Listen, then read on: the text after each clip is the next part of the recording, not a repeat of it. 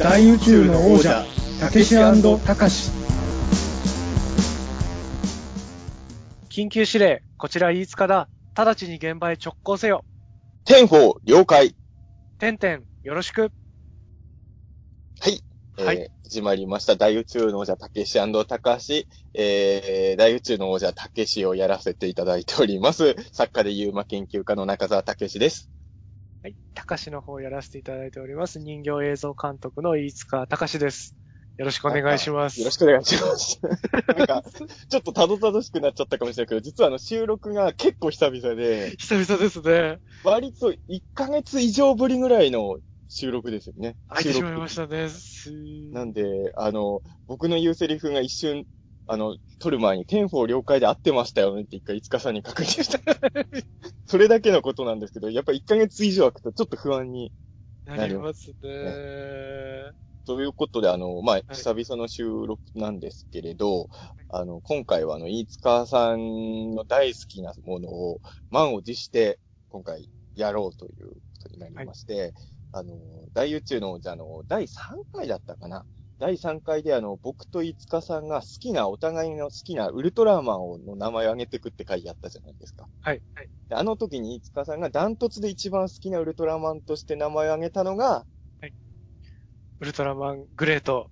ですね。ね。はいという。ことで、今回も飯塚さんが、いろんなウルトラマンいるじゃないですか。はい。それこそ、まあ、マニア人気が高いであろうマンセブンもいますし、はい。平成ウルトラ三部作の立ち上げたティガとかダイナとかもいますし、まあ最近だったらニュージェネレーションシリーズとか、いろんなウルトラマンがいる中で、はい。飯塚さんが一番好きなウルトラマンがグレートだったんですね。はい。はい。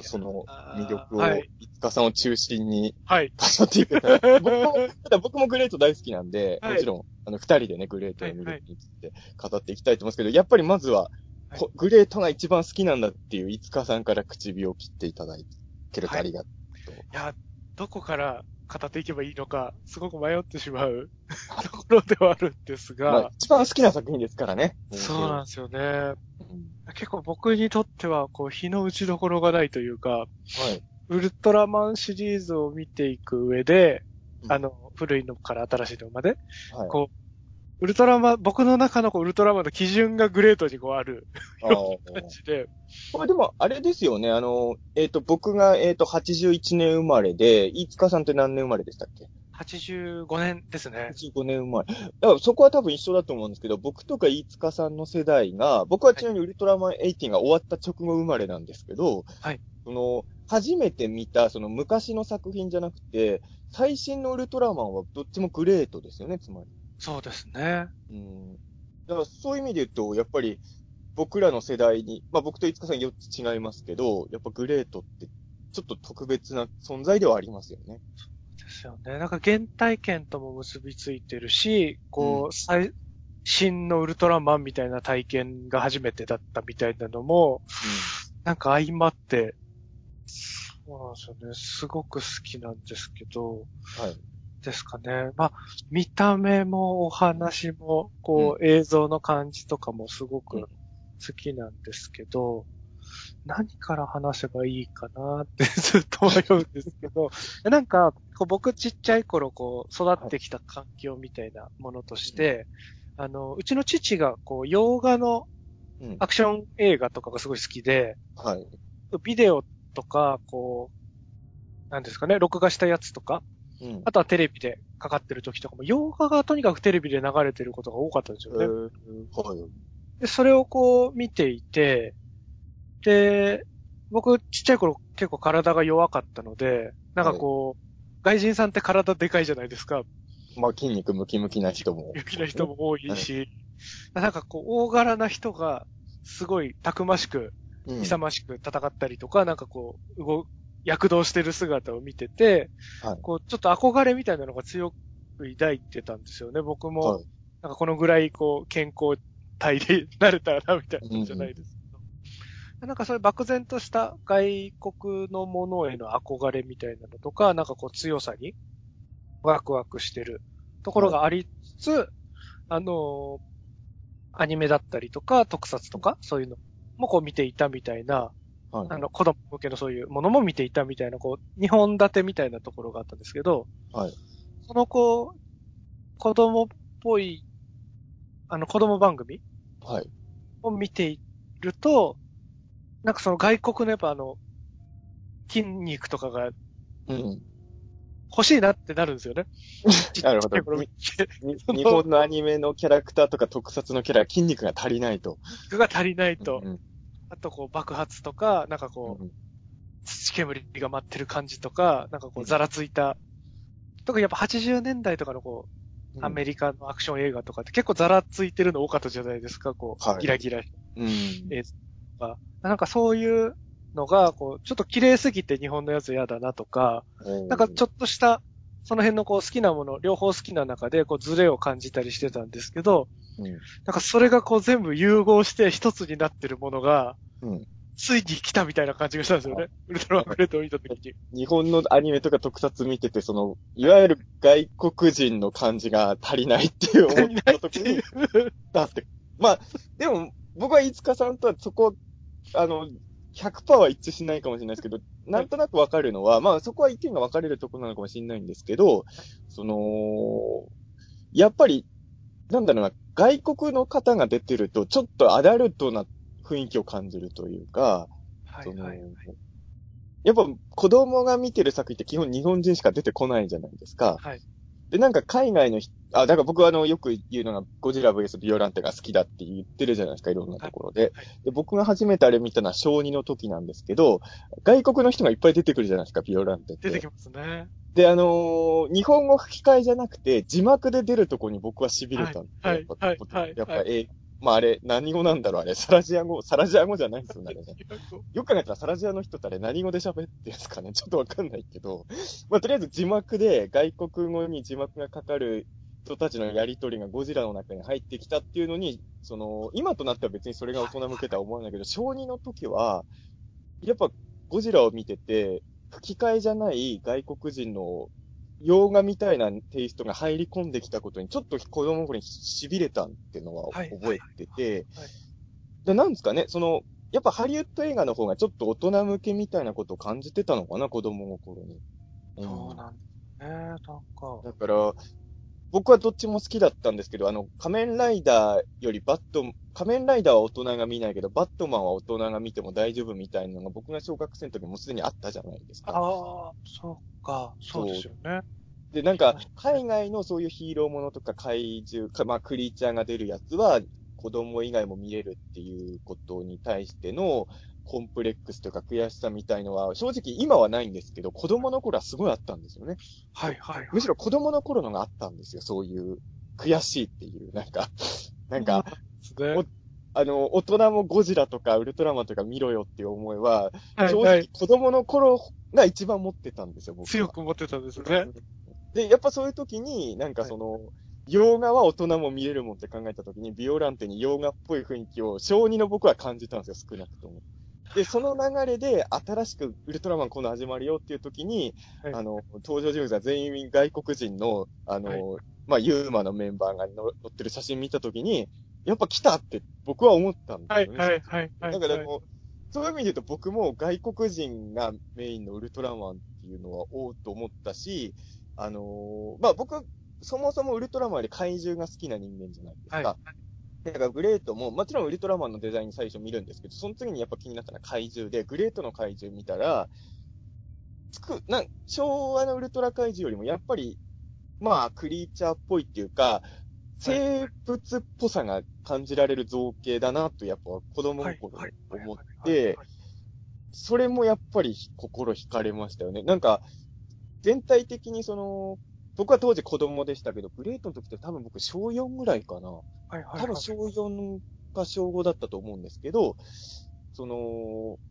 ウルトラマンが割とちょっとリアルに進化したっていう雰囲気は、その雑誌の記事を見て思いました。その時点では本編見てないんですけど、テレビとかテレビマガジンの記事を見て、おおって思ったのを覚えて、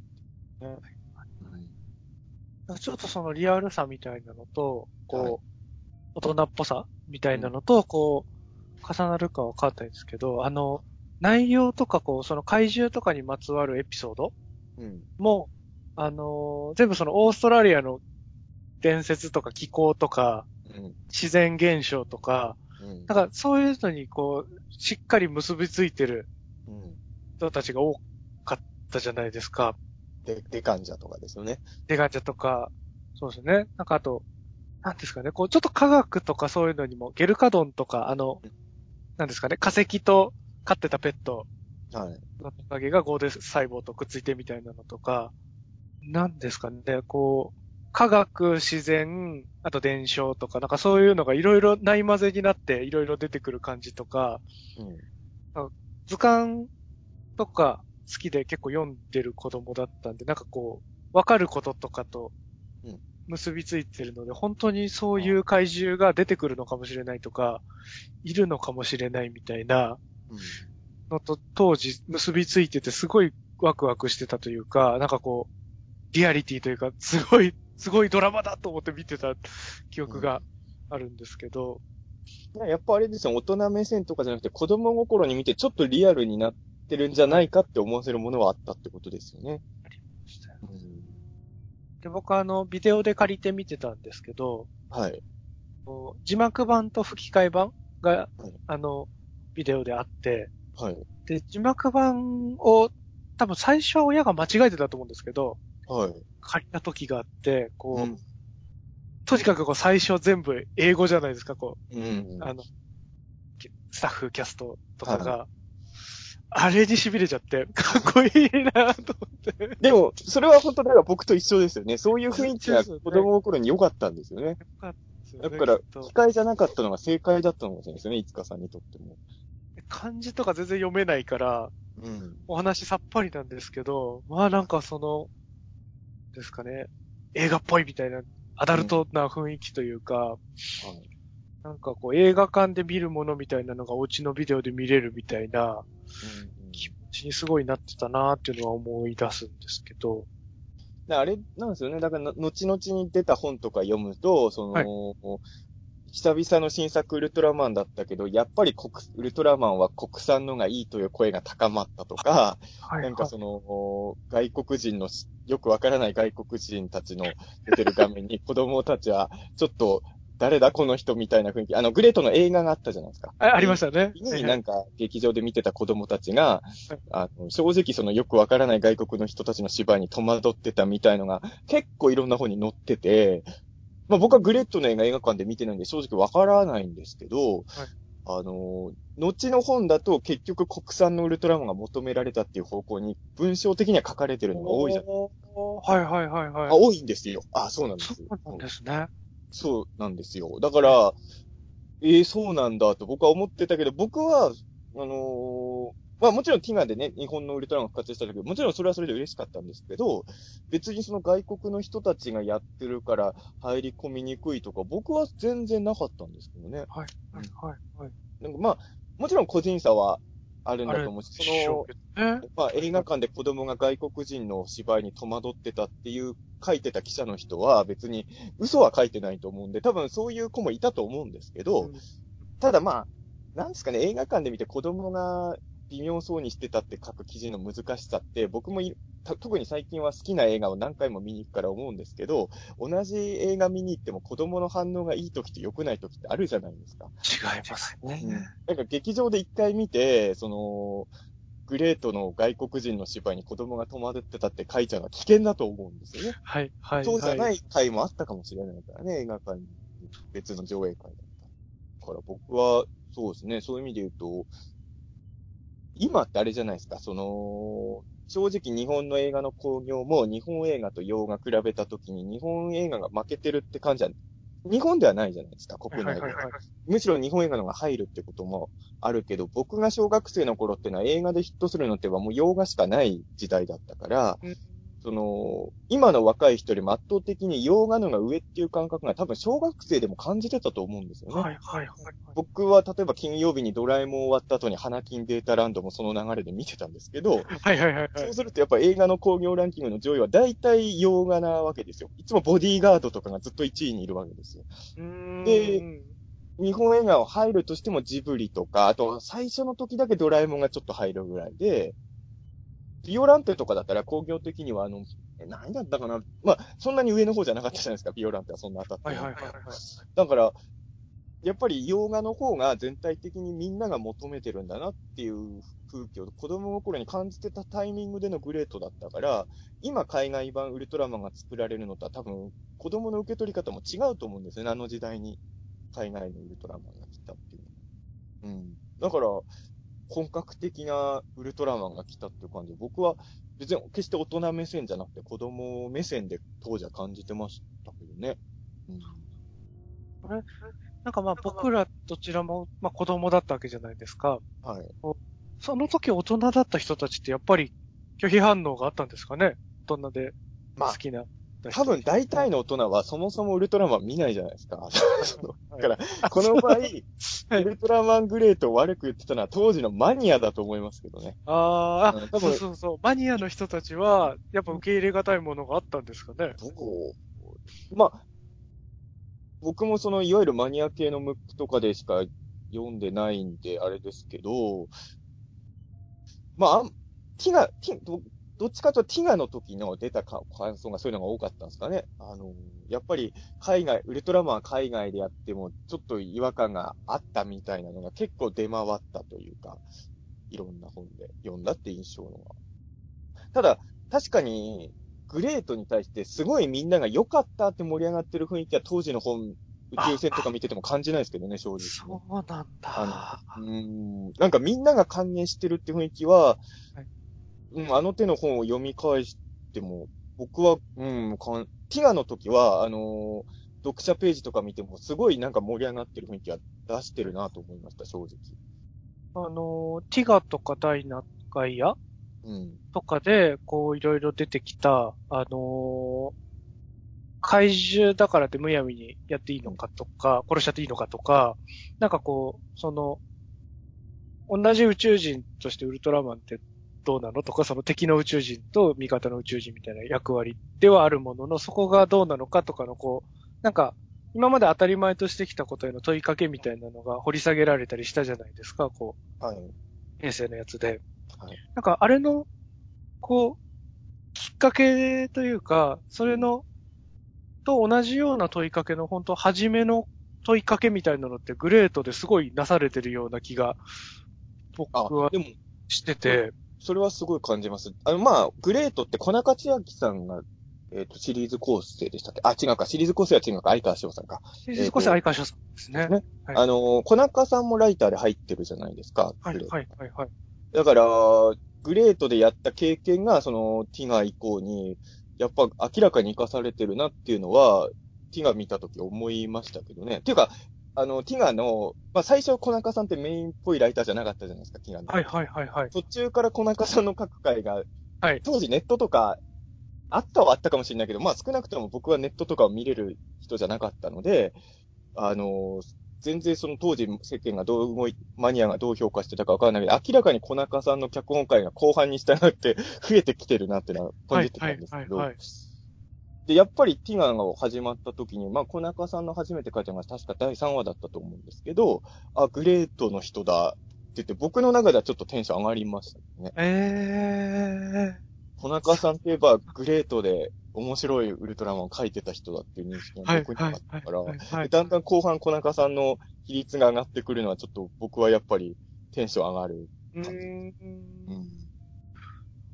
僕だから本当そういう、こうスタッフさんとかのお名前を覚えたりとか、はい。出てる人の名前を覚えたりとかが本当になんか頭弱くて覚えられなかったから、うん。あの、そういうところに気づいたりとか、あ、うん。この人とこの人が同じ方なんだとか、この人が書いてたんだなって気づいたのって割と後というか、物心ついてから知っていったっていう感じではあるんですけど、僕もでもあれですよ、ほんとほとんどは脚本家ばっかりで、はい。脚本家さん以外のスタッフさんを意識するようになったのはダイバートになってるんですけど、やっぱ、やっぱどうしても自分があの、物語を書く人になりたかったはい、人だから、はい、はい。どうしても作家脚本家は結構気になっちゃう人だったから、どうしてもそこは、だからあの、後にあの、相川翔さんはやっぱり、なで、なでしこの時ですよね。はい。あ、ウルトラマングレートの相川翔あもうなで、なでしこ見なきゃってやっぱなりましたね。ウルトラマングレートのメインライターの人が、宇宙と、と、正直僕、僕はほら、ヤマトショック受けてないから、はいはいはいはい。正直宇宙戦艦に対する思い入れがない人だったわけですよ。はいはいはいはい中学生って言ったけど、その、やっぱロボットと比べたら地味じゃないですか。はいはい。転換って言われてもと思っちゃってて、正直最初になでしこの情報を聞いた時も、その頃アニメージャー買ってましたけど、別に見なきゃってあんま思ってなかったんですよ。はいでもアニメージのなんかなでしこ特集見たら、そのスタッフ座談会みたいなのが載ってたんですけど、はいはい。そこにあの、相川翔さんが出てきてて、あれ？これウルトラマングレートの人だよな。あ、やばい。あ、なでしこは見なきゃいけないアニメだと思って見たのがすごい覚えてるので、そこは気にしてたけど、ただ、監督さんとかは正直当時あんま意識してなかったですし、あと役者さんとかもほんと全く名前覚えてなかったですよ。あの、だいぶ後になるまでそれは。うん。脚本家さんだけでしたね、僕も。い意識し。ただ、だから小中千秋さんはすごい覚えてましたね、そういうのと覚えてたんですね。うんしかもあの、小中さんがグレートで書いた脚本書いて、あの、UFO の、ゆ円盤生物の回じゃないですか、はいはいはいはい。あの、やっぱあの、僕、オカルト少年だったんで、はいあの、グレートのあの円盤生物の回って、もう、モロエリア51とかの話じゃないですか。そうですよね。第40弾倉庫みたいなとこで、回収されて、保管されてる UFO がって話ですもんね。さっき、いつかさんが言われた、やっぱグレートっていろんな要素を、その、百科事典とかそういう、まあ、科学的、科学ドキュメンタリー番組とかで、なんとなく見てた要素が結構入り込んでるっていう流れで言うと、やっぱ僕はその、エリア、まあ、エリア51とかロズウェル事件的なものと、はいウルトラマンを絡めるっていうのは、もう、まあ、世間的にはリアルじゃないのかもしれない。僕からすると一気にリアルになるわけですよね。その、当時はもう僕、八尾純一さんの言ってること、もう一日は特別の本当だと思世代ですからね。だから、今思えばそんなリアルじゃないのかもしれないけど、当時は、もう、やっぱ、まあ当時ね、まあ正直言うとレオはそんな見れてなかったんですよ、はい子供。はいはい。あのー、だからそんなに比較はできなかったけど、やっぱりレレオの円盤生物はきっとリアルなんだな、とか、やっぱ子供の頃。うん。あれも、こう、そうですよね。その UFO だと思われてたやつがみたいな、こう、ひとひねりもあるじゃないですか、こう、うん。ファンに。あれとかもなんかすごいゾクゾクしましたよね。やっぱあのー、まあ、僕からすると、もうウルトラマンって新作がないもんだと思ってたんですよ。まあ、これはゴジラもそうだったんですけど、やっぱりもうウルトラマンって昔やってたやつを見、見るものだと僕は思ってたから、たまにレンタル屋に連れてってもらうか、あの、再放送を待つか、その朝やってる5分間番組で戦ってるシーンだけを見て我慢するかしかないはいもんだったんはいですね、ウルトラマンって。でも、新しいウルトラマンやるよって聞いたときに、まあ、やっぱ僕はまず怪獣の特集を見て、怪獣が全部載ってる。何で見、何の本で見たか忘れてたけど、僕が見たときはもうグレートの怪獣全部載ってたんですよ。はいで、それで、あの、バリエーションが豊かじゃないですか。あの、はいはいいわゆるヤプール的な、そのいろんな怪獣を作り出すやつもいれば、後半はもう独立したそれぞれの地球怪獣とか見れば昆虫怪獣もいるしとか、で、円盤生物。やっぱ、あそこに円盤生物入ってることって、ポイント高いですよね。高いですよね。あとは、機械と植物が合体してるのとかもいますしね。植物怪獣もちょっとひとひねりあって、その、話数は少ないんだけど、その中でいろんな怪獣を出してくれてるっていうのはやっぱり、うん、嬉しかったですね。うん。で、やっぱ最終回の、やっぱコダラーとシラリーがやっぱ子供の頃に、うん、ときめいたというか、あの、やっぱこれもさっきの言うと、外野思想ですよね。はいはいはいはい。外野思想をここで取り込んでくるっていうのがやっぱり、多分ね、僕、グレートを見る1年前かそんぐらい前に、アスカアキオさんの本で初めてガイアを知って、はいはいはい。え、ガイアが送り出す怪獣とウルトラマンが戦うってすげえ設定だと思って。バランスをこう崩されたがゆえに出てくるっていう。またコダラーもシラリーも全然見た目違うけど、どっちもいい怪獣で、対照的でかっこいいですもんね。うん。かわいいし、かっこいいし。正直、コダラは見た目可愛くてそんな強そうに見えなかったんですけど、あの、子供声さんの怪獣図鑑の写真で見る感じでは。はいはい。ただ、僕の好きな怪獣の感じなんですよ。小だらな、あの、ちょっと可愛らしい、ちょっと不格好な、はいはいはい。お腹がブヨブヨしてるとことかいいなと思ったし、圧倒的なのに強いですもんね。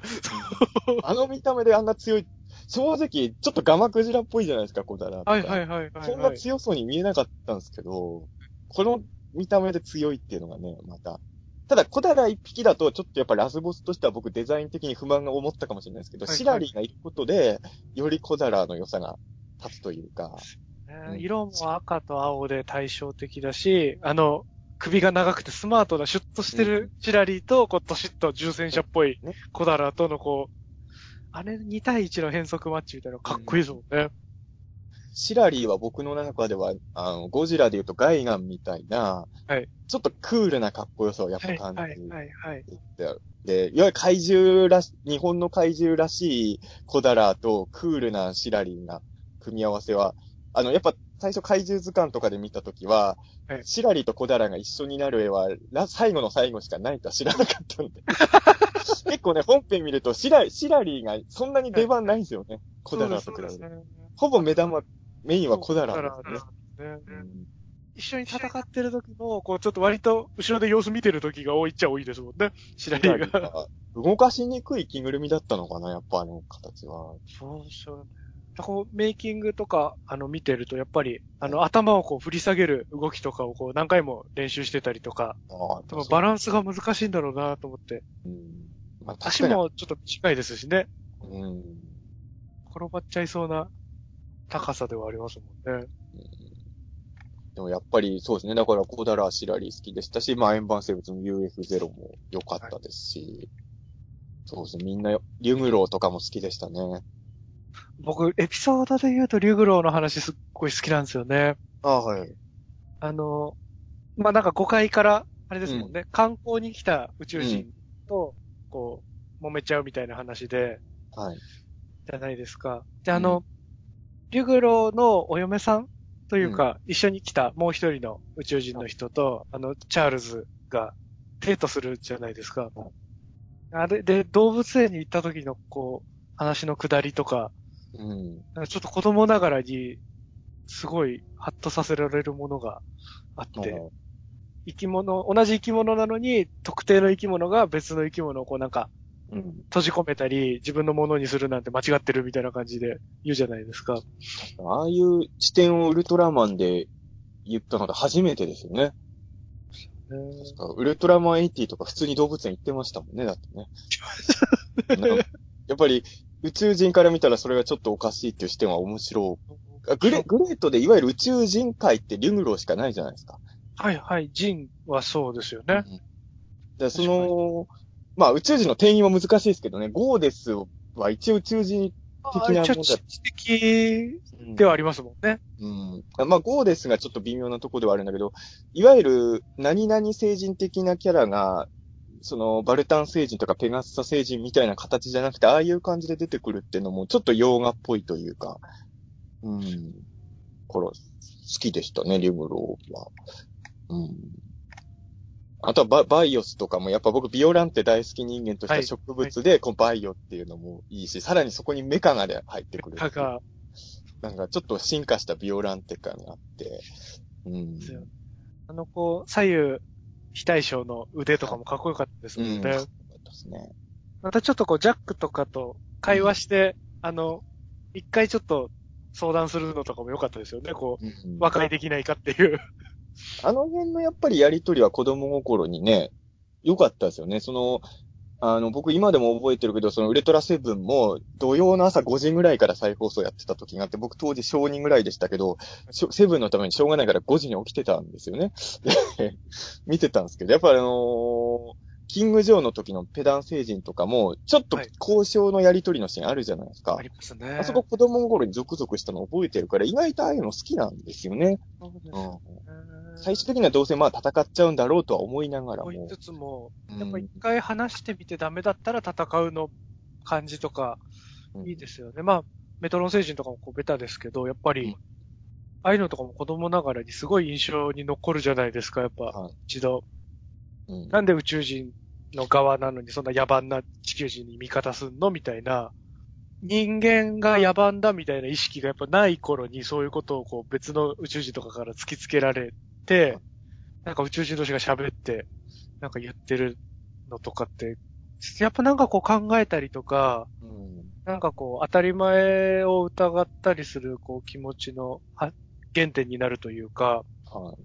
なんか自分の自分の主観以外の視点をもたらしてくれる、本当に最初のきっかけだったりするんだろうなっていう。あれでもね、グレートとジャック振動自体が意見違う時あるじゃないですか。そう、あれがいいいっすよね。それまで僕も再放送とかビデオで何個か見てたウルトラマンだとそれがなかったので、はいそれは初めてですよね、基本的にはね。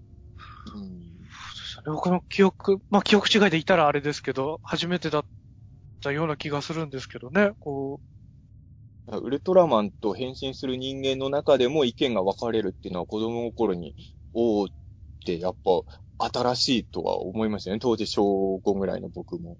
うん。ただ、あのね、実は一個ね、これ多分、飯塚さんって多分リアルタイムでちゃんとグレート見れてるじゃないですか、話をう、伺って。はい、はいはい。僕やっぱりちょっとそこが僕は弱いなと思うのは、あの、グレートって、まあ、最初ビデオでリリースされたじゃないですか。はい。で、テレビ放送はだいぶ後に、パワードとセットで、なんか夏休みの再放送で TBS みたいなの確かやってたのかな？そうですね。最に初 BS でやって、その後地上波に来たのって90年とか多分、結構後なんですよ。95年とか結構後ですよね。はいなんか、僕が中学生の時だと思います、そのあ地上波でやったのは。か。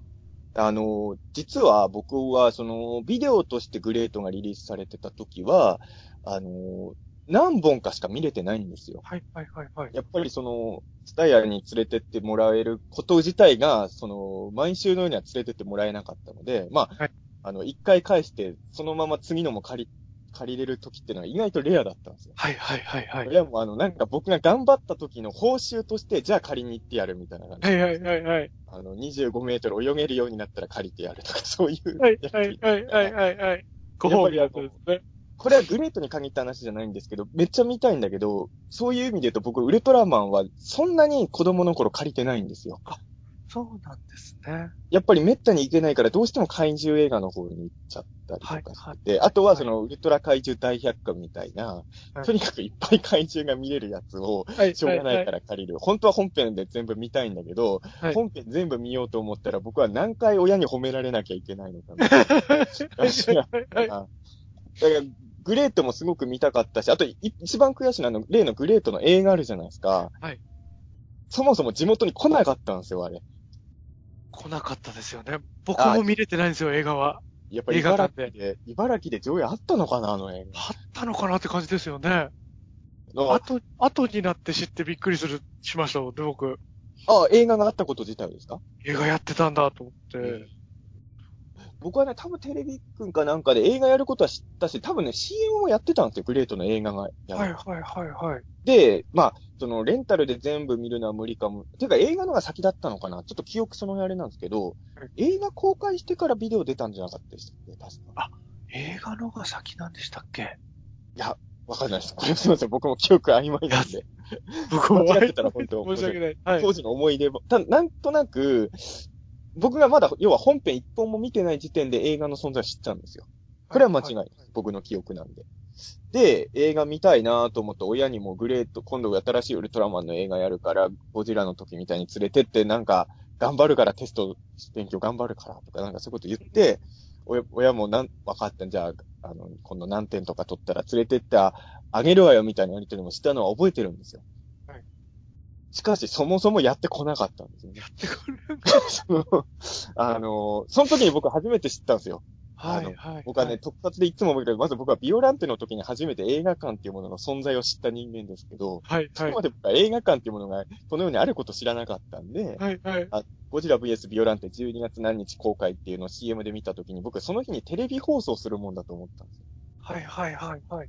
映画館っていうの知らないから、公開イコールはい放送だと思って、あ、今度はゴビオランテっていう今まで見たことないゴジラテレビでや見れるんだと思ったら、親が、いや、これは映画館っていうところでやるんだよって教えてくれて、はいはい。で、初めて映画館を知ったんですけど、で今度はウルトラマングレートの映画のこによって、あの、地元、まあ僕の地元ではどんな映画でもやってるわけじゃないっていうことをそこで初めて知ったんですよね。はいはいはいはい。テレビで宣伝してる映画は全部自分の地元でもやってるもんだと僕は思ってたんですよ。そそんなうことはなかったっていうね。うん。色、グレートにそれを教えてもらったという。そっか、やらないってこともあるのか。そうです。テレビの CM は流れるけど、やらないっていうね。あの、ほんとただの余談ですけど、あの、僕の実家にはね、ピザのあの、チラシは届くんですけど、はいあの、そのチラシに電話かけても僕ん家までは来ないですからね。配達の届く配達エリ範囲じゃない。ア外なのにチラシだけ入れてくんですよ、やつら。いやいや。ひどいですね。店舗に買いに来いと。あ、だから電話番号書いてあるけど、僕らかけてもすいません、そこまでは宅配できませんっていう。だから、あの、田舎もんってのはね、見たい映画も見れないし、ピザも届けられないっていうね、悲しいあれですけど。そう、だからグレートの映画は、だからまあ、ダイバートになったビデオで見ましたけど、はいなんか結局ね、あの、前話見たのはさっきも言ったように僕中学の時のそのパワードと一緒にやった再放送なんですよ。はいはいはい。それまでは、あの、グレートはだいぶ抜けてる回がいっぱいあったんではい、そう、そういう意味で言うと、小学生の時に見るのと中学生の時に見るのって全然違うじゃないですか、印象が。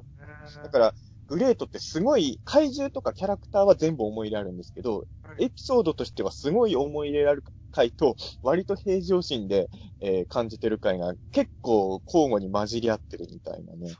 僕の中では結構複雑な存在ではある。うん。ただ、あの、だから僕の中ではグレートって本編っていうよりも、あの、テレビマガジンとか図鑑とかの印象がすごい強いんですよ。はいはいはい。とにかくグレートのキャラクターの写真とかを見ながら、自分の中ですごい想像をいっぱいして、あの、庭でバイオスと戦う遊びとかよくしてます。やっぱとりあえず植物に、あの、そあのりますもんね。ごあの、ゴミ捨て場に落ちてた変な機械を、あの、自分の庭の木に縛り付けてはい、バイオスになることを期待してました。そういう子供だ。あの、グレートじゃないですけど、やっぱガバドン見たらすぐにあの、庭の絵に描きましたねね。。とりあえず怪獣を作りたいんですよ、子供はね。そう、コンクリートに書きましたもんね。あとはちょっっと今のご時世炎上しそうなんで言えない方法で子供の頃に怪獣いっぱい作ろうとしてましたよ。と、庭、庭にいる小動物に何かをしたんでしょうね。あアリ、アリとか、アリとかザリガニになんかして、エビラとかアリンドウにしようとしてましたよ、子供強化する何がしかのええ 手ほどきを。ちょっとそれはでも、ちょっと言えないですけどね。ここのご時世、それ言うとちょっと怖いんで言えないけど、やっぱ子供って怪獣作りたいですよね。作りたいですよね。だからこれもちょっと怒られるやつだと思うんですけど、僕やっぱ、あの、ゲルカドンの骨が欲しくて、ああの、やっぱ工事現場とかに入り込もうとしてよくおじさんに怒られてましたもんね。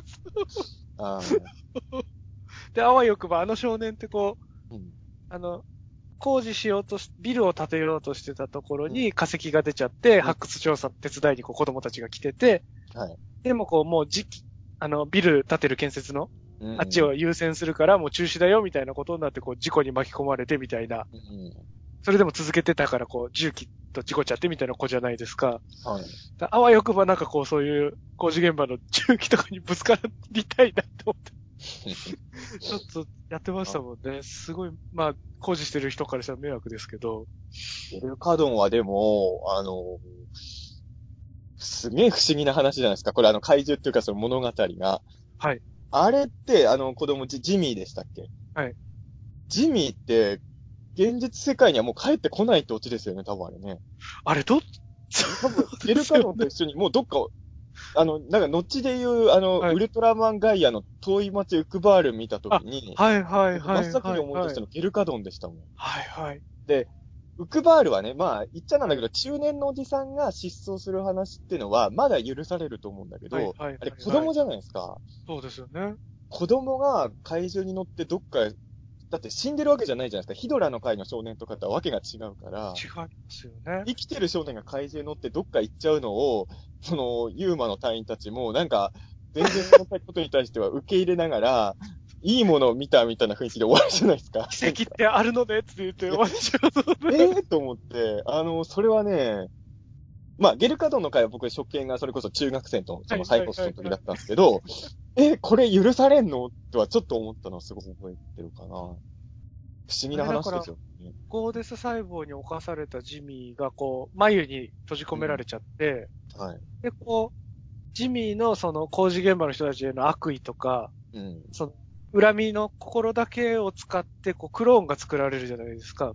あれもよくわかんないですけど、ジミーのクローンっていうのもね。うんで、クローンは消滅して、うんはい。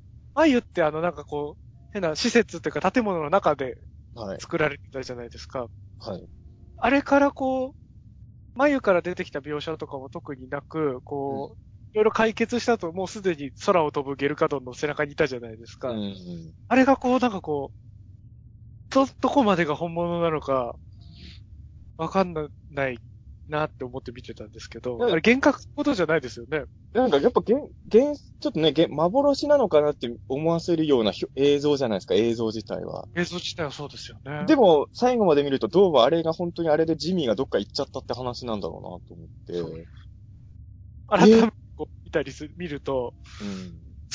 それでいいのかって感じありますよね。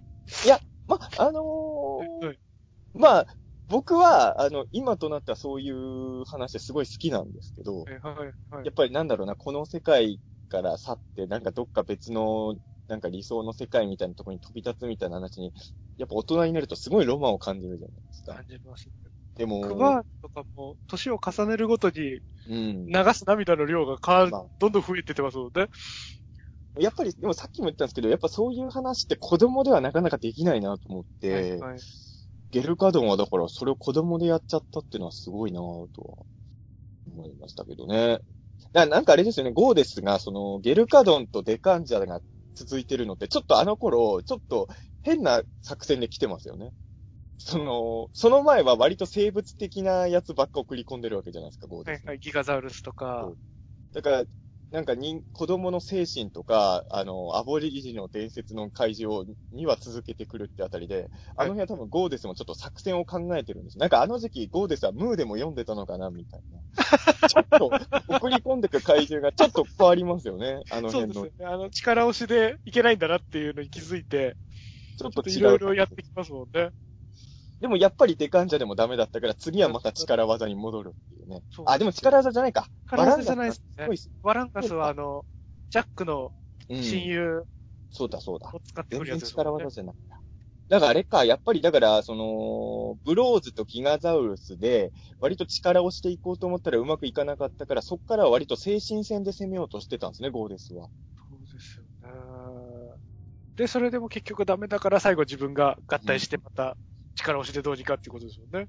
そうですね。ゴーデスも好きだ。ただゴーデスはあの、僕初期形態のが圧倒的に好きですね。確かになちょっとまあ第二形態が、うん。そうですよね。顔がちょっと全然違いますもんね。なんか、怒ったおばさんみたいな顔ねちょっとおばちゃんっぽいんですよね。なんか確かソフビは、初期形態の方で出たじゃないですか。出てましたね。なんかよ、普通、だってあの本編見ればわかるんですけど、実は初期形態ってもうはい序盤ですぐ倒されちゃうし、実は映像の出番は少ないじゃないですか。はいはいでも、よくバンダイの人は初期形態でソフビ出してくれたなって子供の頃に僕は。やっぱこっちが欲しいんだよと思ったし、そうですね。あれもだからさっき言ったその日本の怪獣よりちょっとリリアル寄りなのかなって最初に感じさせてくれたキャラクターがやっぱグッゴーデスの初期形態というか、あの頭の脳みそっぽいのがもう見えてる、なんかメタラ、メタルなミュータントみたいな感じ。はいはいはいはい。なんか、うん、いいなと思って。で、まあ、なんだろうな、ちょっと可愛らしいんですよね、ゴーデスのちょっと。可愛いですよ初ね。期形態の頭。うん。好きだったなえ、どっちのが好きですかいつかさん、ゴーデス編とその後のバラエティ編っていうんですか？あ、で言うと、うん。同じぐらい好きではあるんですが、はいなんかゴーデス編の方が、あの、ナレーションの量がすごく多いうん。ですよね。なんかこう、展開を全部口で、ナレーションで教えてくれる。はいなんかあのテンポの良さとかが、ナレーションが入ることみたいなのがすごいかっこいいって。まあでもちょっと感じていて、ちょっとその、お話的にとか出てくる怪獣とか、エピソード的には両方ともコーツつけがたいぐらい好きなんですけど、演出とかその、面でゴーデス編の方が好きかもしれないですねえ。ーあ、そうなんですね。なるほど。またふ、あの、吹き替えの方だとナレーションがゴーデス編、藤岡弘さんなんですよね。あああ、そうですね。確かに。の藤岡さんの味わい深いナレーションとかもすごい好きで。これはさっき言った僕があの子供の頃は、あの、役者さんとかほとんど認識してなかったから、藤岡さん、あの、仮面ライダーの人が声やってるっていうのは、小学生の時は気づかなかったんですよ、実は僕。はいはいはいはい。後になって、あ、すごい豪華なことしてたんだって気づきましたけど。うん。僕も気づかなかったですけど、親に、一緒に見てた親が教えてくれてあ、これカメライダーの人じゃないって言ってくれて、親も知ってるってのはいいですね。多分うちの親は知らなかったんだろうな、単純に。はいはいはいはい。藤岡弘っていうことわかんなかったんだ、うちの親は。うん。はいはい。そうですわね。そう、いい、いい敵キャラでしたよね。敵でしたよね。なんか、意外とね、精神脆いんですよね、あいつね。脆いですよね。ジャックに言われて、たじろいちゃった隙を突かれてましたもんね。あれもなんかさ、その、なんていうんですかね。いや、さっきの対話の話で言うと、はいあのまま、ちょっと和解の交渉に入るとかじゃなくて、その、だってゴーデスにちょっと良心とかがあるからあそこで悩むわけじゃないですか。そうですよね。その宇宙を全部食らい尽くした後、友達とかいなくなるけどいいかって言われて、たじろいてましたもんね。そこで、あの、ゴーデスに平和に向かわせるんじゃなくて、友達がいないのは寂しいって動揺してる瞬間にやっつけちゃうっていうのは、ええーとはちょっと、いや、なんか、ちょっとかわいそうですよね。いや、だからやっぱ、あそこ、しかもこう、ゴーデスのやられ方がなかなかショッキングなやられ方をするじゃないですか。はいあだから、あれを見てゴーデスのことすごい好きに、第二形態も好きになってあげなきゃと思って指人形とか大事に、大事にしてましたね、僕。塚さんは第二形態も好きなんですね。そうですね。なんか、見た目はまあ愛せないかなと思ってたんですけど、あそこでこうなんか、あうん、仲直りできるのかなと思った瞬間のこう頭ドーンで、すごい同情というか、なんかこう、感情移入が生まれて、好きになりましたね。第一形態も。そっか、まあね。あの、これ収録してる時点ではまだあれなんですけど、あの、公開前ですけど、あの、キングオブモンスターズあるじゃないですか、ゴジラの。はいはいはい。あれのモスラ幼虫が、まあ予告にもチラチラ出てますけど、僕なんかすごいね、ゴーデスに似てると思って。へー。ちょっとね、ゴーデスっぽいんですよ、モスラ。あ、まあまあ、これは僕の単純に、どこがどう似てるじゃ、僕もあの、一回試写で見ただけなんで、あの、はいはい。細いことは何も言えないんですけど、そう。だから、ちょっとね、ゴーデスファンの人はね、ちょっと、そこも注目してほしいですね。いいですね、いいですね。ちょっとだけね、ゴーデスに見える瞬間があるんですよ。楽しみだなただ僕はさっき言ったあの、レンタルも飛び飛びだったんで、はいあの最初の形態のゴーデスは、あの、小学生の時に見てるんですけど、あの、第二形態のゴーデスが動いてるところは中学生になったから見てるっていうね。はい、はい。結構変則的なんですね、そこがね。なってるんですね。まあでも確かに友達いないのは寂しいですからね。確かに。怪獣でもそういうこと考えるんだっていうのはちょっとね。全部終わったことを考えてなかったですよね。そう考えると結構可愛いやつだなって。うーん。なんかあの、それで言うと、その、うんジャックの親友何をこうなんかゴーデス細胞うんが復活させて、こう出てくるじゃないですか、バランガスの回とかで。はいあの時にゴーデス細胞も言ってましたもんね。早くこの人間の体から出たいみたいな。うん。結構いろんなこと考えてんだなっていうのは、ね。すごい素敵、可愛いなと思いますよね。確かに。いや、でもあの、本当になんだろう、ゴーデスもいいし、グレートの怪獣ってそういう意味で言うと今までのウルトラマンにあんまなかったタイプのキャラクターが結構多いなと思ってて、そのゴーデスのね、そのクリーチャー感とかもそうなんですけど、例えば第2話のギガザウルスとかも、はいまあ、今はその恐竜図鑑にもいないですけど、いわゆる当時の僕の感覚で言うとブロントザウルス型じゃないですか。はい首長、首が長くて四つ足のね。今、今ではブロントザウルスっていないことになっちゃってますけどは、いはいはい。いわゆる、ああいう雷竜的な、恐竜の、人気恐竜の一種じゃないですか、間違いなく雷竜って。でも、あのーブロントザウルスとか、今でいうアパトザウルスとか、ブラキオサウルス型の怪獣ってウルトラに出てこないじゃないですか。てか、ゴジラにも出ないですよね。なかなかいないですよね。その、ティラノサウルス型はいるし、あと、いわゆる翼竜型とかもいるけど、でまあ、四つ足のやつもいるけど、まあ、アンキロサウルスの怪獣とか、まあ、ステゴサウルスをイメージしてんのかなとかいるけど、意外と、その、首の長い恐竜のか怪獣にしたやつってあんまりいなかった。特にまあ、ウルトラにはいなかったと思うので、イングザウルスとかはギリギリちょっと長いぐらいですかね。そうですね。まあ、だからその、怪獣王子とかもちろんありますけどウルトラではね、あんまり、うん。だから、小4の時に、あ、ブロントザウルスの怪獣出すのって新しいなと思ったのはすごい覚えてるし、結構その、デカンジャの、デカンジャみたいなやつもね、正直、ウルトラには今までいなかった怪獣だなって子供の頃にやっぱり、うん。毛のお化けみたいな。うん。意外といなかったっすよね。あのー、機内以降は、ちょっとデカンジャっぽいやつが出てきたなと思うんですけど、少なくともそれまでのウルトラではあんまりデカン、デカンジャってそのもうなんか、顔が超でかい感じじゃないですか。はい。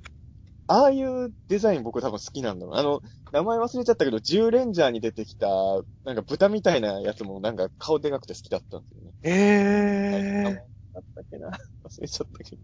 ー。え、ねどんなやつだろう覚えてない。やっぱね、頭からもうそのまま手足が生えてるみたいな感じのデザインの怪獣とか怪人僕好きなんですよね、きっとね。はいあれですよね、10レンジャーのやつってあの、ローマ兵の兵士みたいな兜、はいはい。なかでしたっけ？豚のって。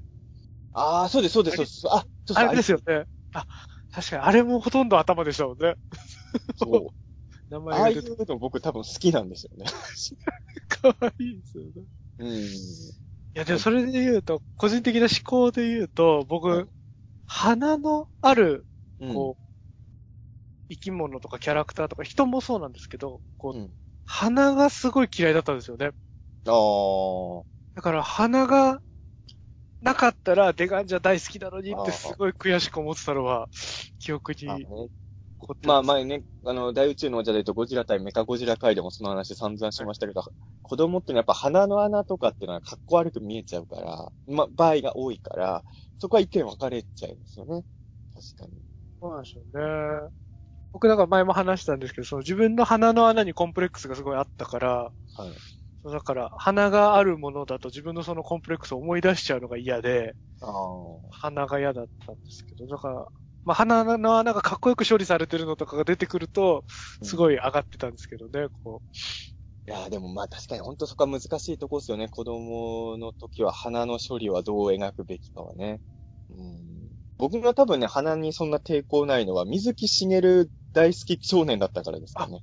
はいはいはいはい、水はい。木さんの絵って、ふはーって言って、鼻から鼻息出してる絵がいっぱい描いてあるじゃないですか、妖怪。ね。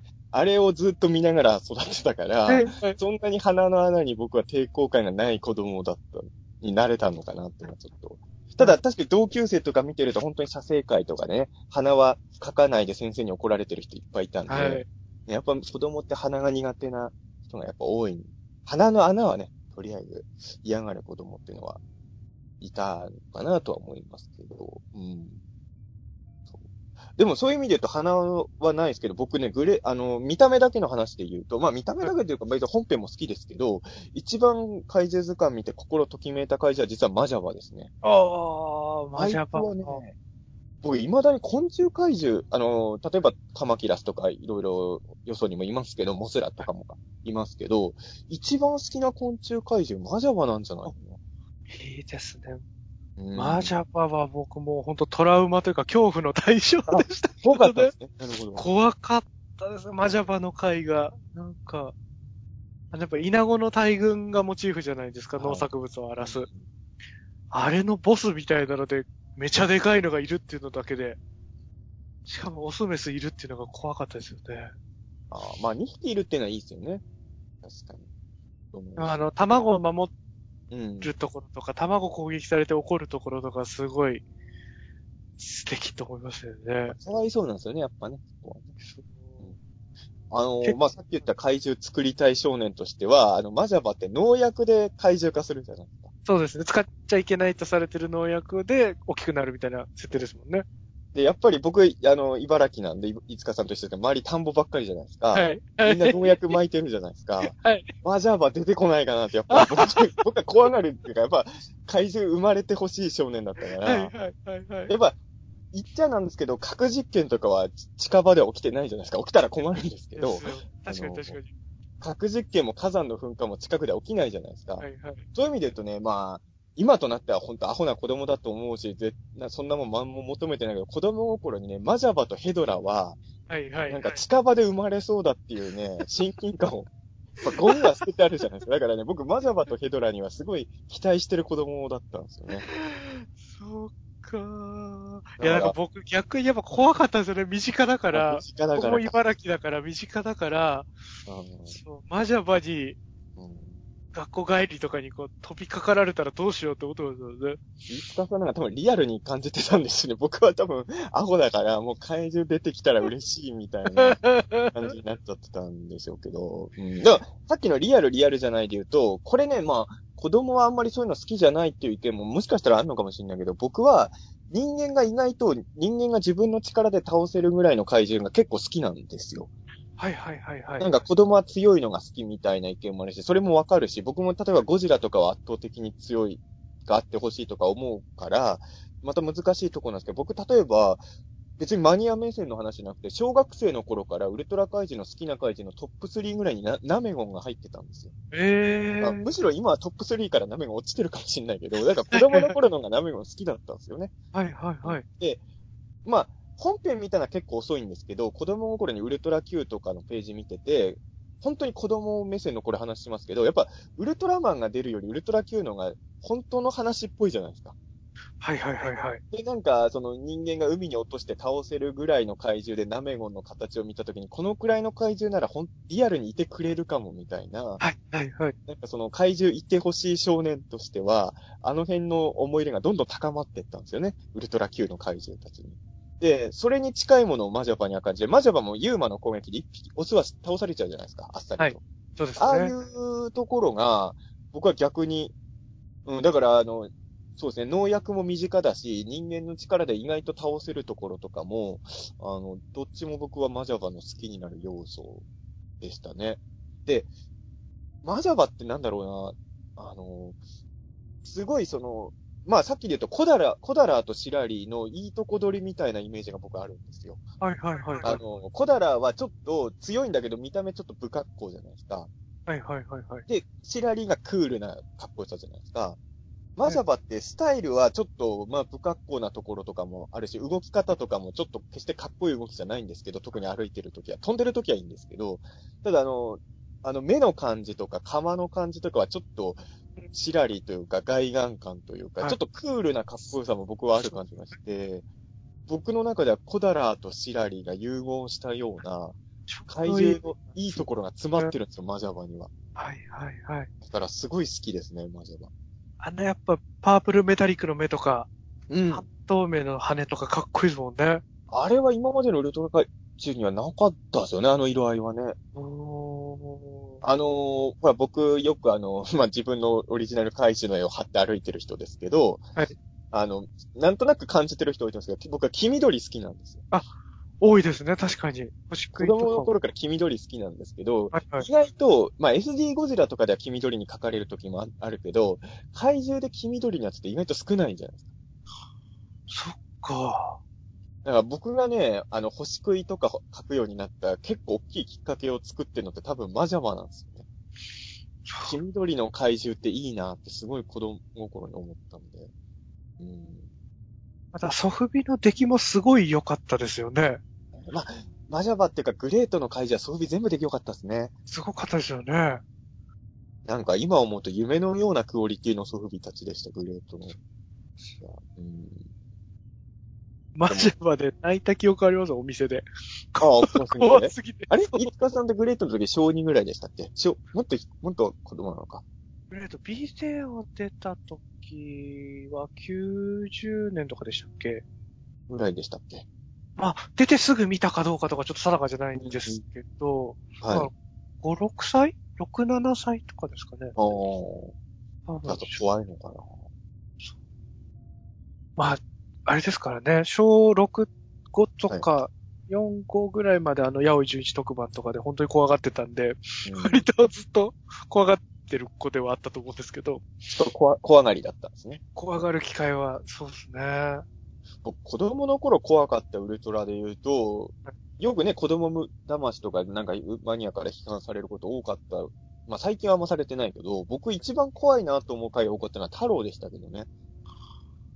確かに。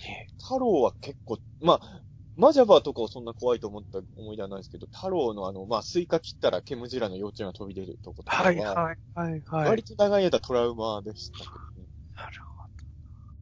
太郎ってなんか色味とか全体的にすごい怖かったんだよな、僕。さっきのマジャバヘドラみたいので言うと、あの、他の怪獣は割と大きい海とか、山の、あの、もう本当に何々島とかから来るけど、太郎ってなんか近所の川から急に怪獣出てきて人食ったりするじゃないはい、あれ怖かっ怖いですよた。ね。怖い。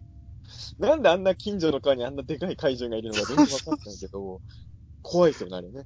うんしかもなんか色が結構、自然界で見たことない色みんなしてるじゃないですか、結構。あれ怖かったよな。そうか、でもそういう意味で言うと僕、グレートは見てて、まあ、半分ぐらいのエピソードは中学生になってから見たってのも大きいのかな。そんなに怖いって思ったやつはいないかな、グレートは。もう僕はもうグレートの怪獣は、まあ、ウルトラマンも含めてグレートはみんなかっこよかった。その隊員もそうですけど。はいはいうんやっぱあの、グレートってまあデザイン上はあんまりウルトラマンと変わんないじゃないですか。はいはい。あの、今はそう思ってないけど、子供の頃は、その、ウルトラマンと、帰ってきたウルトラマンとゾフィーいるじゃないですか。やっぱウルトラマンが一番ちょっとかっこ悪いと思ってたんですよ。ああ、そうなんですね。それは、うん、当時の僕は正直そう。はいはいはいあの、シンプルさがいいとか、今は本当わかるし、まあ、昔もウルトラマンも好きだったんだけど、あくまでもどのウルトラマンが好きかって考えて、だから僕、ソフビもやっぱり帰ってきたウルトラマンの方が先に買いましたし、やっええぱ、線が一本多いことが子供の頃に。はいはいはいはい。で、多分ね、その3人で言うと、帰ってきてウルトラマン、ズフィー、マンの順番で買ったと思うんですよ。まあ、その前にセブンとか太郎とかも買ってますけど、はいはい。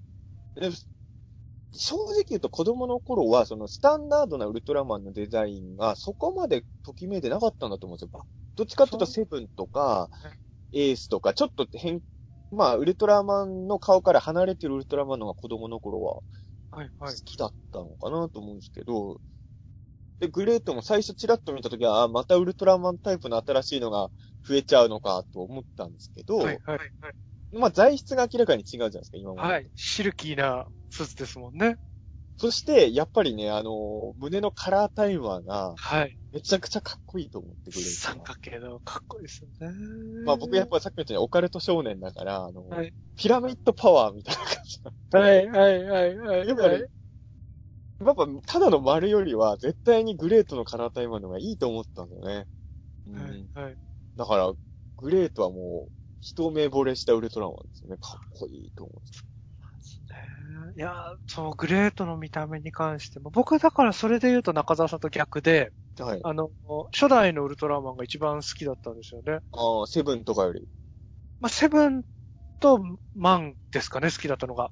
あの、赤が強い人と銀が、が強い人みたいな印象でいて、あでそれのなんかこうスタンダードな人みたいなので、マンとセブンが好き。で、だからゾフィーとかはなんかこう、とかジャックというか帰ってきたとかは、なんかこう線が増えたり、玉が増えたり、なんかこう余計なものが足されてるみたいな意識がちっちゃい頃あっここは、て。飯塚さん、子供の頃からちゃんとマニア目線、マニア目線っていうか、いやだから僕はね、あの、い原理主義だったんですかね。や、羨ましいわ。僕もそういう目線を。いや、僕だからよく言うね、あの、マニアがね、その戦隊ものとか見てても、ロボットとかどんどん合体するともうごちゃごちゃしだすじゃないですか。あと、仮面ライダーとかパワーアップするともういろんなもんくっついてごちゃごちゃになるじゃないですか。はいそれを大人がかっこ悪いって言う、じゃないですか、マニアとかも。はいはいはいはい。昔の仮面ライダーシンプルでよかったとか言うし、今は僕もちょっとそう思うんだけど、僕が子供の頃思うとやっぱね、もう僕はもうシンプルにもう角生えたりしてると、おおと思う、アホだと思って たから、そういう意味で言うとね、やっぱシンプルすぎるウルトラマンはやっぱ他のと比べてちょっと弱そうに見えちゃったんですよね、僕は。かうん。まあ、あとは、付録とかのああいうのでもパワー低かったですもんね、マンだけ。あ、なんかね、ちょっとウル。トラマンの、いろ歴代ウルトラマンパワー比較コーナーとかでね、ウルトラマンはちょっと弱かったんですよね。弱めに設定されてましたもんね。だから、まあ、それで言うとその、なんですかね、こう、はいマンがすごいシンプルで好きっていう気持ちだったのの、こう、ちょっとアシュみたいな形でグレートが出てきた時に、僕、まあ、もう一つまた花と一緒のコンプレックスで、あの、色白っていうのもすごいコンプレックスだったんですよ。はい。肌の色が白くて、こうなんか、女みたいみたいな風にすごいみんなに言われたりとか、はい。なんかこう、日焼けとかしてももうすぐ、1ヶ月ぐらいすると元の色に戻っちゃうというか、抜けるのも早くて、おーそうなんだ。あすごい白、自分の白さにすごい嫌だっていう気持ちがあっあったんですけど、はい。なんかこう、普通のウルトラマンよりめっちゃ白いじゃないですか、グレートって。ああ、確かにそうですね。目、うん目も白いし、肌ももちろん、あの、シルクっぽくて白いし、なんかその、白くて、いいっていうのが出てきてくれたのがすごい救いというか、嬉しくて、なんですかね、白いところが極限まで白いウルトラマンじゃないですか、こう歴代で見ても。まあ一番ね、そうですよね。うん。だから、で、こうちょっと、オーストラリアの荒涼としたオープンセットのこう、砂ぼこりが吹き荒れてるとこにこう白いのがうん。バーって立ってるのとかがすごい感動的で、うんあ、今でもやっぱ、これだなーって思っちゃうんですよね。好きなんですよね。あの白さが。白さは今まで意識したことなかったので、そっか、そういう見方もあるんですね。ああ。なあるほどと。、耳もちょっと G の文字みたいになってていいですよね。確かに。狙ってんのかな、うん言われてみれば。うん、まあでもこん、そうですね。僕はだからあんまウルトラマンタイプにちょっと飽き飽きしてる子供だったけど、グレートは最初から印象良かったですね。やっぱり。それはだから、あのカラータイマーの、僕はもうほぼはいはいカラータイ、あとは、バーニングプラズマがね、はい、はい。かっこいい名前ですかね。あの、はい僕だからオカルト少年だから、はい当時、ちょうどね、大月教授がメディアとか出始めああ、はい、まあはい。、もっと前から出てたかもしれないけど、小学生の僕が見るような番組ではいはいはい始めたのが、あの頃、まあ、単に僕が知ったのがあの頃なのかもしれないですけど、プラズマといえば大月教授がミステリーサークルの正体とか言ってた頃だから、科は学的なもんなんですよ、プラズい、マ。はい、はい、はい。プラズマを打つ、の、後にガメラもプラズマ火器を放ちますけど、話しますけどね。やっぱりスペシウム光線とか入れてもよくわかんないじゃないですか。はい、はい。でも、プラズマを打つっていうのは、そうですよね。あ、あの大月教授が言ってたやつだ。言ってた。グレープが打つ光線は嘘じゃないんだと思ったね。はい、はい。はいそれはやっぱりあの、当時のリアルを求めてる僕からすると、でも良かった。だまあ、今となったら何がリアルかもわかんないけど、少なくとも当時小4、小5だった僕がリアルだと感じる要素はグレートには本当、なんか怪獣もそうだし、ウルトラマンの技もそうだし、まあ外国の方々がえー出てるっていうのもそうなんですけど、全部がなんかね、リアルに感じる要素が密集してたんですよね、グレートにはね。はい、はい、はい。だからやっぱり好きだったんだよまたちょっとこう、ビームの出方とかも、な。うんこう、なんですかね、一瞬のビームみたいな感じで出るじゃないですか、ビュン、ビュンって。うんうんあれとかもなんかすごい見たことがないビームの出方で、ああ。なんかほん、本当の鉄、銃とかこう撃つときもこう、鉄砲の先からマズルフラッシュは出てますけど、弾丸って見えないじゃないですか。はいなんか、あれと僕ちょっとくっついてて、うんすごいこうリアルなビームに映ってたりとかしてたなっていうのを今ちょっと話聞いて思い出したんですけど。グレートのバーニングプラズマって一発では敵なかなか死なないじゃないですか。そう。あれも何回か撃ちますよね。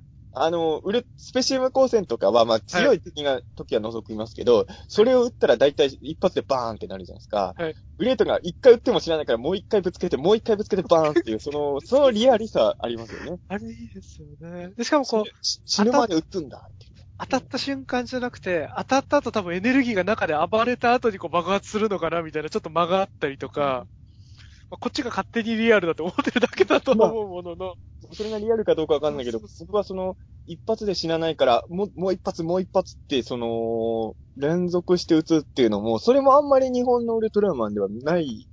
まあ、それは今でもあんまないじゃないですか。はい。うん、だからあんまり、そのウルトラマンを作ってる人たちは、あれがいいっていう風には解釈しない まま、今が続いてるのかもしれないけど、まあ、でも、何回も撃つっていうところはやっぱりね、まあ、それは僕がウルトラマンにゴジラ派だったっていうのも関係してるかもしれない。ああ、なるほど。ゴジラは何回も撃つじゃないですか、一番の武器を。ねはいあれが、やっぱり、ウルトラマンは一回しか撃たないじゃないですか、必殺技。はいはいはい。まあ、それはそれで良さはあると思うんですけど、僕ははいその、何回も撃つっていうところによりロマンを感じる子供だったな。えーこれなんか敵の炎とか吸収して返したりとか、ああいうのと、なんか良かったですもんね。よかったですね。あれもう、なんかグレートって、その、はい光線合戦が結構多いじゃないですか。はいはいはい。あれもまあ、まあ、平成ゴジラ好きとしてはやっぱ燃えるよ。正直言うと多分格闘は、その日本のと、その時点であった昭和のウルトラと比べたらちょっと減ってるじゃないですか。そうですね。うん。謎の空手の型みたいなのをしながらこう。戦ってますけど、そんなに戦わないですもんね。割と、だからその、うん。でも、意外と僕はそこが好きだったのかな。なんかグレートが太郎みたいにくるくる空中で回ってても嫌じゃないですか。はいはいはい。太郎のあれ割れで大好きなんですけど、グレートはそれが向かない人というか、そうですね。動きもグレートゆっくりしてるじゃないですか。ゆっくりしてますもんね。こう、うん。構えを変えながらにじり寄ってくイメージですもんね。で、あの、か怪獣派の僕からすると、ちょっと動きが怪獣っぽいんですよね、グレートは。はいヒーローはい。ヒーローより。なんかその、なんか本当に巨人が出てきて怪獣と戦ってるみたいな感じ。はいあ、だから、これも僕はグレートが早かったなと思うのは、その、最初人間もグレート見た時に敵かと思うじゃないですか。はい。やっぱいきなり巨大なやつが出てきたら怪獣、怪獣の後にそいつが出てきても、それ味方と思わないじゃないですか。はいはいはい。これって後にあの平成ガメラとか、あと仮面ライダークーガでもやってたけど、はい。割とその、さいそれ最初にやったのってグレートなんじゃないですか？確かに。ヒーロー。だって、ね、あの、視聴者はね、これがヒーローって分かってるけど、リアルで考えたらね、分かんないですもんね。これが自分の味方かどうかね。ですよね。さっき言ったそのティガとかはグレートの影響を受けてるっていうので言うと、別にティガだけじゃなくて、その後の割と平成特撮みんな実はグレートがやったことの影響を受けてんじゃないかっていう。ああ。素敵だな。そうだ。いグレートが、いな。グレートが出てたこの平成ライダーの大人気もなかったんじゃないかみたいなね。わあ。いいいいな。いや、じゃあグレートはね、やっぱもうちょっとスポットライト、いや、僕らの世代にとっては、その、やっぱあの、グレートが一番新しいウルトラマンだった時代が結構最新ウルトラマンの時代長かったじゃないですか。だその、当時のあの、ガンダムとか仮面ライダーとか、あとゴジラとか、いろんなやつが共演するゲームとかあったじゃないですか。はい。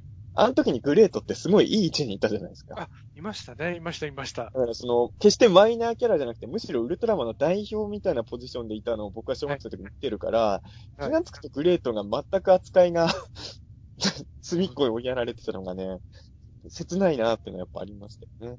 ないですよね。もっともっと注目してほしいっていうか。うん近年で言うと、光の国の警備主任みたいなになってたぐらいですかね。あれって警備主任なんですか？あれ、し主任じゃなかったでしたっけ？ただ言っただけですっけ？あれ、あれですよね、あの、大大怪獣バトルザムービーね、界中バトルザムービー。あれって警備主任なんですかグレートって？あ、ちょっとそれは気づわかない。かんないです。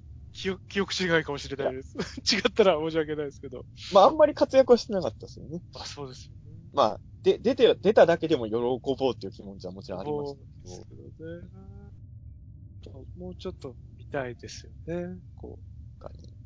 まあ、ブルーレイが出たのも最近ですからね、グレートは。そうですね。ただやっぱブルーレイ買ってまで見てる人って限られてる人だから、まだまだやっぱり、そうですよグレート知らない人は多いのかなっていうのはやっぱ、まあ、感じるので、もっとね、見てほしいというか。うんもちろんその外国の人とのやりとり、共作でとかでうまくいってないところとかもあるんだとは思うんですけど、あの、オーストラリアの雄大な自然を生かしたこう。かなりオープンセットで撮ってる、うん。自然光で撮ってるシーンが多い特撮は、単純に見応えもあると思いますからね。こう、ちょっと見てみてもらってもいいんじゃないかなと思いますよね。僕は五日さんと違って一番好きなウルトラマンがグレートかとは言えないかもしれないけど、はいそれでもやっぱりすごい好きな、と、うん、好きなウルトラマンだことは間違いないし、ある意味理想のウルトラマン的な部分はグレートやっぱりいっぱいあるなと思うので、特撮もね、ほんと見応えあるし、なんだろう、まあ、なんか僕怪獣映画好きじゃないですか。はいちょっと怪獣映画寄りのウルトラマン度が高いとは思うんですよ、グレートは。だから僕はすごい好きなんだからあの、怪獣映画は見てるけど、ウルトラマンは見てないっていう人結構意外といるじゃないですか。はい、そういう人にちょっと見てほしいかなっていうのは。うん。あとやっぱ僕グレート初めて見た時に感動したのはすごい覚えてるんですけど、あの、はいオープニングの主題歌で、歌が始まるとシラリーが飛んでくとこから始まるじゃないですか。はいはいはいはいはい。あのーやっぱあれですよね。あの、あ新しいヒーローがって言ってるけど、飛んでくるのは怪獣っていう。ー、怪獣、あの、地球、地球を見下ろしてるシラリーが飛んでくる。やっぱりね、怪獣僕見たかったんで、あの、はい新しい怪獣がもう続々出てくるっていうのが売りなんこれでもやっぱり最近のウルトラマンはあんまそれ感じないけど、例えばグリッドマンとかでも、はいあの、オリジナルの方ですよ、アニメじゃなくて、あの、当時グリッドマンとかでもオープニングの歌が始まる前にその時の怪獣が暴れてるシーンちょっと流してから歌になってたじゃないですか。はいはいはいはいはい。少なくとも90年代のつぶらやプロ作品ってやっぱりヒーローものでも、もう一個の主役は怪獣なんですよっていうのも、オープニング、あ見せ場は、今週の見せ場はこの怪獣ですよってグリッドマンやってたように、グレートもとにかく新しいウルトラマン始まるっていうことを見せるオープニングが、どんどん怪獣が出てくるっていうやつがね、やっぱ嬉しかったのはすごい覚えてますね。どちらかといったら怪獣メインみたいな感じですもんね。ずっとあのオー怪獣プニングは間違いなくそうですね。半透明のこうウルトラマンがリフレイン、パーツでリフレインしてる感じですもんね。だからあのーやっぱりね、まあ僕は今でもそうですけど、ずっとか、まあどっちかっていうと、正直僕の中の比率は、怪獣8ウルトラマン2なんですよね。は いはいはいはい。正直ね。あの、はいパシフィックリ、パシフィックリムはもっとひどいですよ。僕は怪獣9ロボット1で求めてるんで。あ のウルトラマンよりもロボットへの愛が薄くなっちゃうから。まあもちろんウルトラマンも好きなんですよ。念のためますけど、この2っていうのは相当好きですからね。あの、ウルトラマンより好きなキャラクターって世の中になかなかいないけど、そのウルトラマンより怪獣のが好きっていうだけですからね。はいはいはい。でもやっぱり、最近のウルトラマン見てるとあんまりオープニングで怪獣目立たないじゃん。はいはいはい。でもグレートのね、あのもう、どう考えても主役これ怪獣だろうってオープニングがすごい好きで、あなんだろうね、やっぱちょっと、うん、ウルトラ級感も感じるというか、グレートは。あの、だから僕はさっき言ったように、ごあの、いつかさんどっちも、どっちかっていうとゴーデス編のがもしかしたら演出とか好きかもって言われてましたけど、僕もゴーデス編も好きだけど、僕どっちかっていうと後半のが好きなの。はいはいはいはいはい。いろんなタイプの怪獣が毎回出てくる。ですよね。だから由来が、まあ最初の話に戻りますけど、自然だったり、こう、現代社会だったり、うん。こう、いろんな由来から怪獣とかが出現してくるっていうのはいいですよね、すごく。そうですね。なんかもうその時点でお話の軸が怪獣の方に行くじゃないですか。うんうんなんかそこに、ニッチもサッチも行かなくなった時に解決する人としてウルトラマンが出てくるみたいな立ち位置になってるのはすごくこう、個人的には生理的に見てて、あの、スッと入りやすいというか、その、まあ僕は AT 終了直後生まれですけど、割と長い間、そのウルトラマンとかつぶれアプロの作品や怪獣が一方の主役っていうのを打ち出してたものを見てき、パワードの時も、結局ウルトラマンの怪獣がどうリメイクされるのかっていうのが一番の売りだったとうん、当時僕は子供の頃に思ったので、うん、やっぱりあの頃のウルトラマンってのは怪獣がちゃんと主役だったんだなっていうのをすごい感じますね。うん。ちょっと語りが尽きないですね、グレートはね尽。きないですね。そうですね、もう、1時間を優に超えてしまっていますね。まだね、いろいろね、ああの、ユーマの隊員の話とか、あと、意外と僕はアーミーの人たち好きなんで、ああ、いいですねしたかったんですけど、はい、はい、はい。あれですかね、またちょっと、パンを開けて、ウルトラマングレートを語るパート2がそのうパートち、2、そうですね。また帰ってきたウルトラマングレート会をやりたいですね。やりましょうかね。ちょっと今日、今回この辺に言ってください。はいたあいや、でも僕も話してて、飯塚さんの話聞きながら、僕の思ってたうちに僕もグレート好きなんだなって気づかされました。嬉しいなぁ。大宇宙のじゃあ、たけしたかしは、これからも全力で、ウルトラマングレートを応援していくということで。そうですね。はい。あの、レンタルなかなかされてないんだけど、ブルー、今見ようとしたらブルーレイが次第ないんですか？そうですよね。これもグレートのきついとこだな。人に勧めても、配信とか言ってるのかどうかですよ配ね。信とか、でもウルトラマンってこれあの、東映ヒーローアプリみたいのないじゃないですか。ないですよね。グレートって配信してるって聞いた記憶がない。そう。進めたいんだけど、ブルーレイ買ってくださいねって言うしかないのは、ちょっとハードル高すぎますよね。まだ見てない。そうですよね。だからまあ、僕に声をかけてくれればブルーレイお貸しするので、とりあえず。でもそれ、身内だけでしょあの、石川さん何も接点ない人が、大宇宙のお茶のリスナーなんですけどって連絡されても、この、飯塚さんも対応できないんでしょさすがにそれは。まあそうですよね。それはさすがにちょっとあれですもんね。こう、良くないですもんね。にじり、勝手ににじりをしてるみたいなことになっちゃいますしね。やっぱり、なんとかして、レンタル開始してほしいですね、グレートはね。もしくは配信をね。配信そうですね。手軽にグレートパワードとかに届く、うんこう世が来るといいですよね。まあ、でも、いブルーレイが出ただけでも何年か前よりはマシになっていや、るし本、当ですよね。多分もう何年か待てばグレートがもっとみんな見やすくなる時代は来ると思うんですよね。はいはいはいはい。だからぜひね、グレートがもっと注目されると願い。だからいいですね。あの、今回あの、本当に人間キャラの話とかほとんどできなかったので、はいえー一番、はいだってジャックジャックシンドよりあの、ゲルカドに乗った子供の話の方が なんであの、グレートのね、次回ちょっとドラマメインの感想会やりましょうか。そうそうですね、そうですね。キャラクターじゃなくてね、はいなんで、グレートのドラマ感想会もいずれやるので、その時はまた聞いてください。えーはいありがとうございました。ありがとうございました。